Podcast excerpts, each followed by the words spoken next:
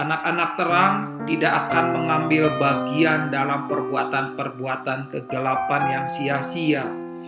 Dan apa yang dilakukan oleh anak-anak terang? Ayat 13 menjelaskan sesuatu yang penting. Tetapi segala sesuatu yang sudah ditelanjangi oleh terang itu menjadi nampak. Sebab semua yang nampak adalah terang ketika kita diterangi hidup kita oleh Tuhan, di sisi inilah saudara, hati kita akan menunjukkan siapa kita yang sebenarnya. Orang hanya bisa melihat sisi fisik, sisi yang kita munculkan, sisi yang kita pamerkan. Tetapi berbicara mengenai terang Tuhan dalam hati kita, di situlah membuat kita tidak berani untuk menghakimi orang